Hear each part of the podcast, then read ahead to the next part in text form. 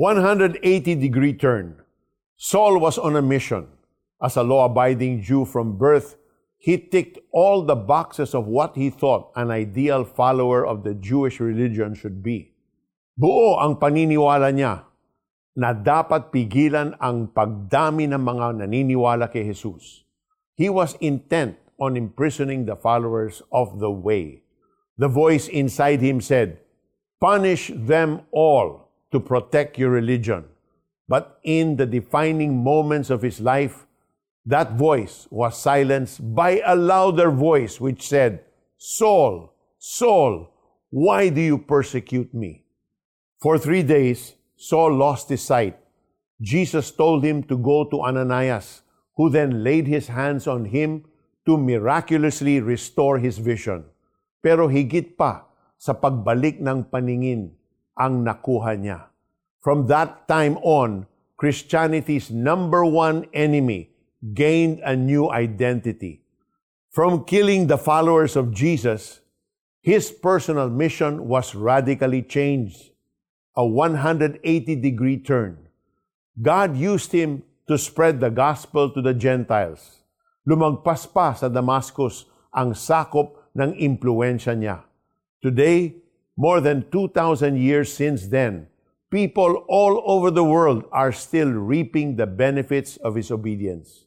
Saul, later known as the Apostle Paul, wrote letters to churches comprising 13 of the 27 books of the New Testament.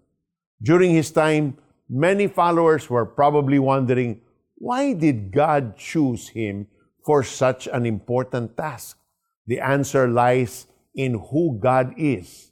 The God who directs unlikely scenarios and impossible situations for his purpose and glory. If he can use a young boy with a slingshot to kill a giant, then he can definitely use the early church's most rabid persecutor to become the greatest preacher of all time. Dear Jesus, may I never doubt your power to change my circumstances, my outlook, and me. Application Is God asking you to do something big, but you are doubting your ability to do it? Look no further than the life and experience of the Apostle Paul for encouragement. Get to know him by reading a chapter of Romans a day for the next 16 days. Ngunit sinabi sa kanya ng Panginoon, Pumunta ka roon sapagkat pinili ko siya upang ipangaral ang aking pangalan sa mga hentil, sa mga hari, at sa mga anak ng Israel. Ipapaunawa ko sa kanya ang lahat ng dapat niyang tiisin, alang-alang sa akin. Mga gawa Kabanatang Siyam, talatang labing limat, labing anim.